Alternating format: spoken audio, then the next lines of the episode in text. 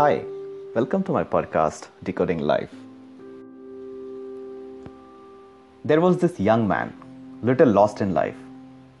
He was at the railway station with his family on their way to some other destination. When the train arrived, everyone wanted to board the train, but this fellow refused. He kept saying, "Why are we going to some other place when we have to come back?" His family members tried convincing him why they were going, but this fellow didn't move. So finally, they had to push him inside the train. The whole family managed to reach the destination. When they arrived at the destination, everyone was getting off. This young fellow refused again to get off the train, saying, "Why do we need to get off when we have to board the train again?" So rest of the family members pushed him again off the train. Someone tried to explain him that that's how we live life.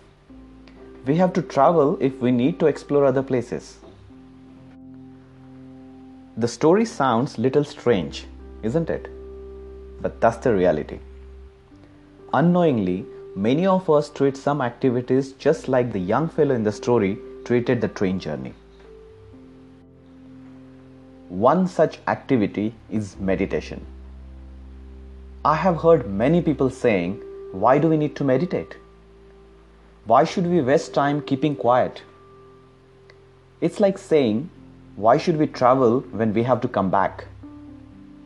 There is lots of similarity between the travel and meditation.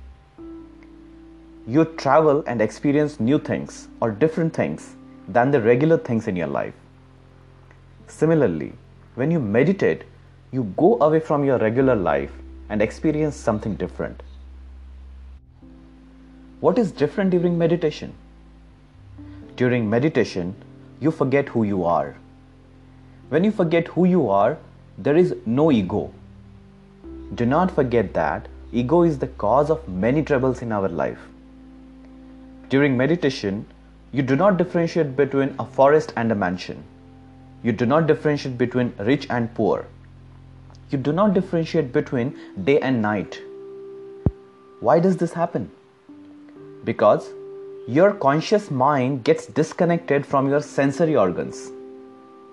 When your mind doesn't receive any signals from the external world, you are in a different world. That's the time when you enter into your subconscious mind. Your eyes are closed, but you get vision.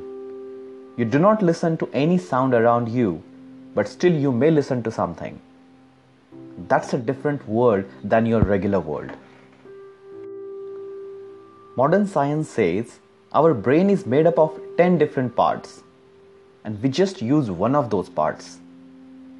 When you meditate, you try to activate rest of the parts, what they call as subconscious mind. Isn't it like a train journey?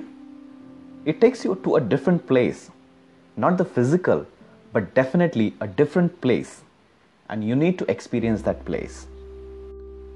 Now, people saying, "Why to meditate when we come back to our normal life again?"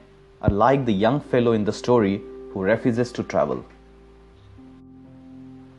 Unless you travel, you can't explore the rest of the world.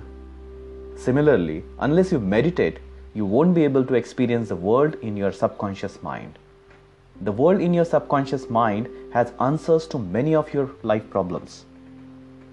But to get those answers, you need to travel there.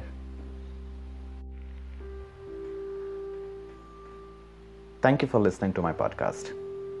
If you would like to listen to my future episodes, then please subscribe to my podcast, Decoding Life, on your favorite podcast platform like Apple Podcasts, Spotify, Google Podcasts, Anchor, Radio Public, et cetera.